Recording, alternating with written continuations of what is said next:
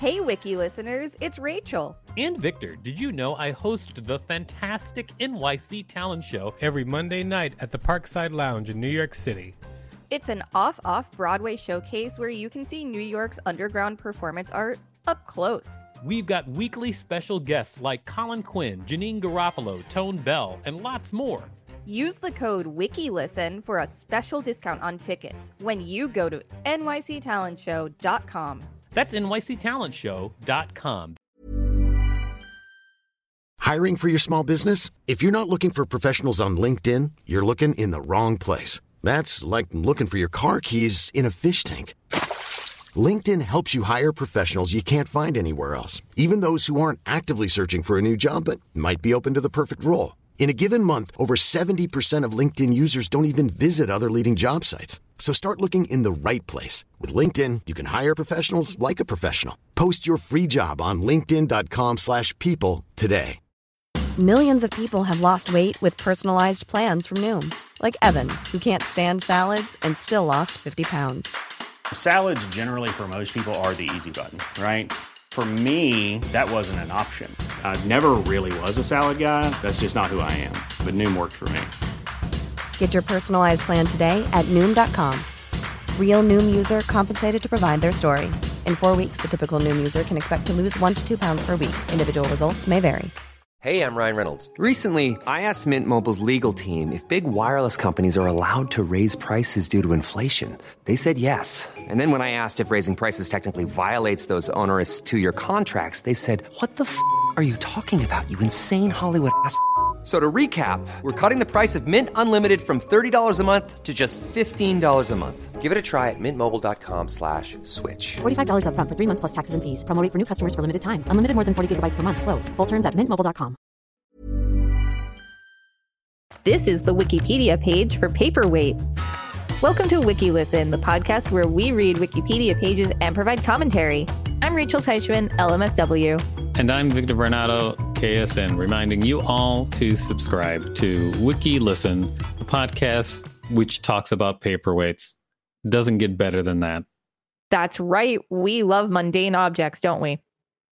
Listen, when you try to like lump you and me in a group together, I always resist. Even when I'm right? Yes. Why? Because you do it in such a weird way and it's creepy. Thank you. Paperweight. This article is about fine glass art objects. For weights of paper, see paper density. This article needs additional citations for verification. Please help improve this article by adding citations to reliable sources. Unsourced material may be challenged and removed. A paperweight is a small solid object heavy enough when placed on top of papers to keep them from blowing away in a breeze or from moving under the strokes of a painting brush, as with Chinese calligraphy. While any object, such as a stone, can serve as a paperweight, decorative paperweights of glass are produced either by individual artisans or factories, usually in limited editions, and are collected as works of fine glass art, some of which are exhibited in museums. First produced in about 1845, particularly in France, such decorative paperweights declined in popularity before undergoing a revival in the mid 20th century. Basic features Decorative glass paperweights have a flat or slightly concave base, usually polished but sometimes frosted, cut in one of several variations. E.g., star cut bases have a multi pointed star, while a diamond cut base has grooves cut in a crisscross pattern, although a footed weight has a flange in the base. The ground on which the inner parts rest may be clean or colored, made of unfused sand or resemble lace latticino the domed top is usually faceted or cut and made of lead glass and may be coated with one or more thin layers of colored glass and have windows cut through it to reveal the interior motif. Workmanship, design, rarity, and condition determine a paperweight's value. Its glass should not have a yellow or greenish cast, citation needed, and there should be no unintentional asymmetries or unevenly spaced or broken elements. Visible flaws such as bubbles, striations, and scratches lessen the value. Antique paperweights, of which perhaps 10,000 or so survive, most in museums, citation needed, generally appreciate steadily in value, citation needed. As of August 2018, the record price was the $258,500 paid in 1990 for an antique French weight. It seems like a lot of money for a rock. Really? Are you sure it's a rock? Well, I mean, no, I, I guess glass isn't rock, but it's made from sand, so it's kind of a rock. Right, but they're also like often sculpted or treated in a certain way to make them seem unique. To make them seem unique. Uh huh. Yeah. Everything has subjective value.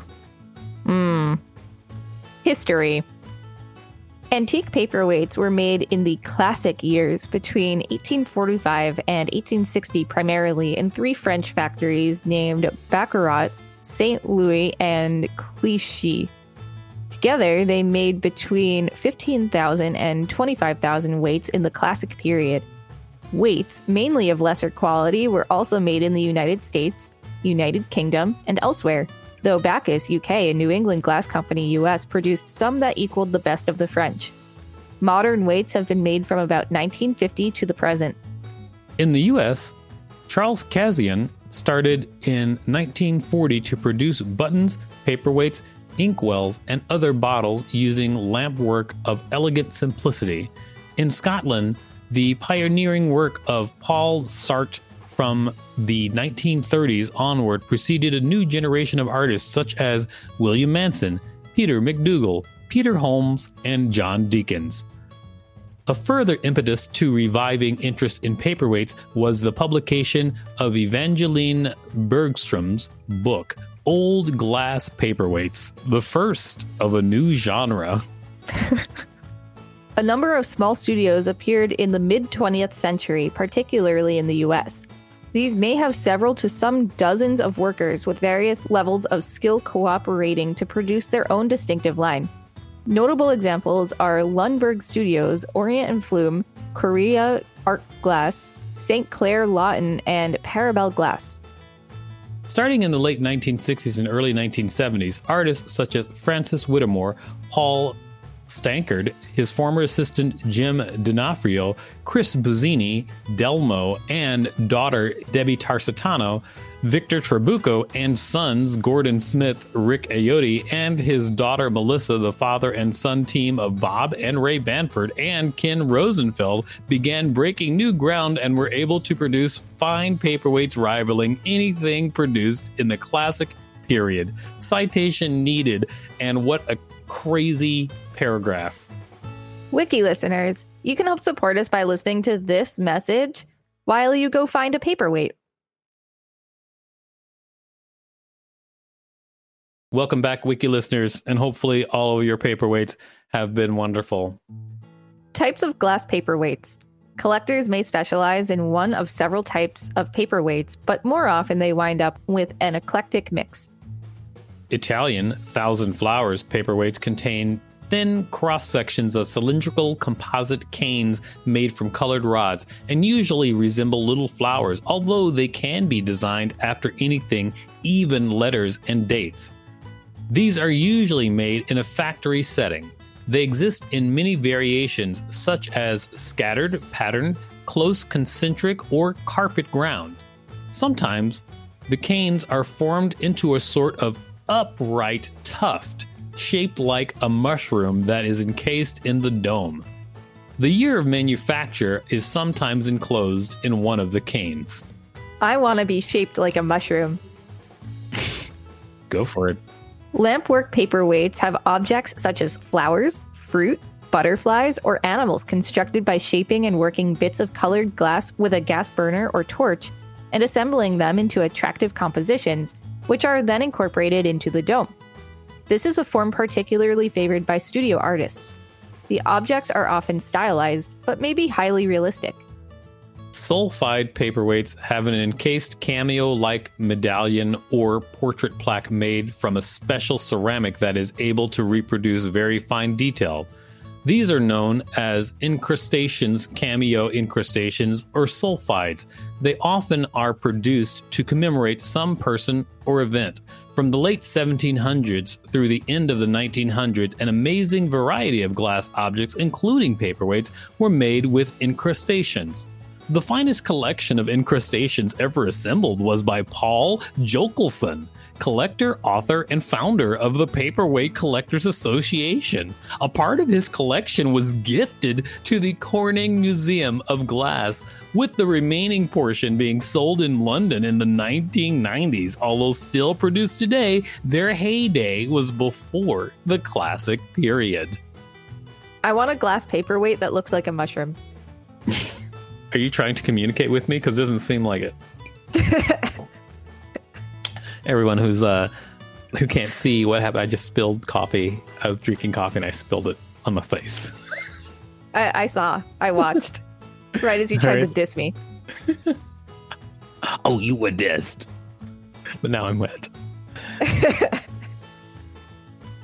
Most paperweights, which are considered works of art, use one of the above techniques millefiori, lampwork, or sulfide, all techniques that had been around long before the advent of paperweights.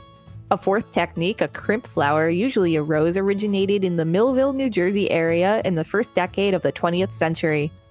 Often called a Millville rose, these weights range from simple folk art to fine works of art, depending on the maker. Fine weights not made with any of the major techniques includes swirls, marbries, and crowns. Swirl paperweights have opaque rods of two or three colors radiating like a pinwheel from a central millefiori floret. A similar style, the marbrie, is a paperweight that have several bands of color close to the surface that descend from the apex in a looping pattern to the bottom of the weight. Crown paperweights have twisted ribbons, alternately colored, and white filigree, which radiate from a central millefiori floret at the top down to converge again at the base. This was first devised in the St. Louis factory and remains popular today. Miniature weights have a diameter of less than approximately 2 inches, 5.1 centimeters, and magnums have a diameter greater than about 3.25 inches, 8.3 centimeters. They're called magnums. Hilarious. California style paperweights are made by painting the surface of the dome with colored molten glass, torchwork, and manipulated with picks or other tools. They may also be sprayed while hot with various metallic salts to achieve an iridescent look. Victorian portrait and advertising paperweights were dome glass paperweights first made in Pittsburgh, Pennsylvania, using a process patented in 1882 by William H. Maxwell. The portrait paperweights contained pictures of ordinary people reproduced on a milk glass disc and encased within clear glass. This same process was also used to produce paperweights with the owner's name encased or an advertisement of a business or product. Pittsburgher Albert A. Graeser patented a different process for making advertising paperweights in 1892. The Graeser process involved sealing an image to the underside of a rectangular glass blank using a milk glass or enamel like glaze. Many paperweights of the late 19th century are marked either J.N. Abrams or Barnes and Abrams and may list either the 1882 Maxwell or 1892 Graeser patent date. Museum collections. The United States has a number of museums exhibiting paperweight collections, including the Arthur Rubloff Collection at the Art Institute of Chicago, citation needed, which expanded its exhibition in 2012. The Corning Museum of Glass in Corning, New York, exhibits the Amory Houghton Collection, the Yelverton Paperweight Center in Devon, England, a collection of over 1,000 paperweights closed in 2013 I wonder why. because people were like, "We're not going to this paperweight museum." We could find out. It does have its own Wikipedia page. Yep, we could find out. Another museum with a notable exhibition of outstanding American paperweights is the Museum of American Glass at the Wheaton Arts and Cultural Center in Millville, New Jersey. In 1998, Henry Melville Fuller donated 330 20th century paperweights to the Currier Museum of Art in Manchester, New Hampshire. Paperweight collectors. Famous collectors include the literary figures Colette, Oscar Wilde, and Truman Capote. Citation needed.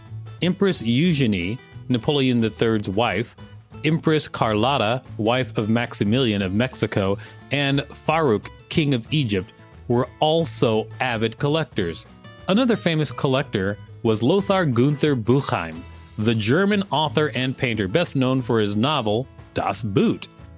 His collection of about 3,000 paperweights can be seen at his museum in Germany, Museum der Phantasie, in Bimvia, Bavaria, Starnberger See. Citation needed. Citation needed. Yeah, well, this paperweight page, I gotta tell you, it was not fun for me. I'll tell you why. It's because I didn't care at all about it. Well, I'd be willing to bet that at least some wiki listeners out there are really into paperweights, and we want to hear from you. Yeah, if you're really into paperweights, please just tell me why.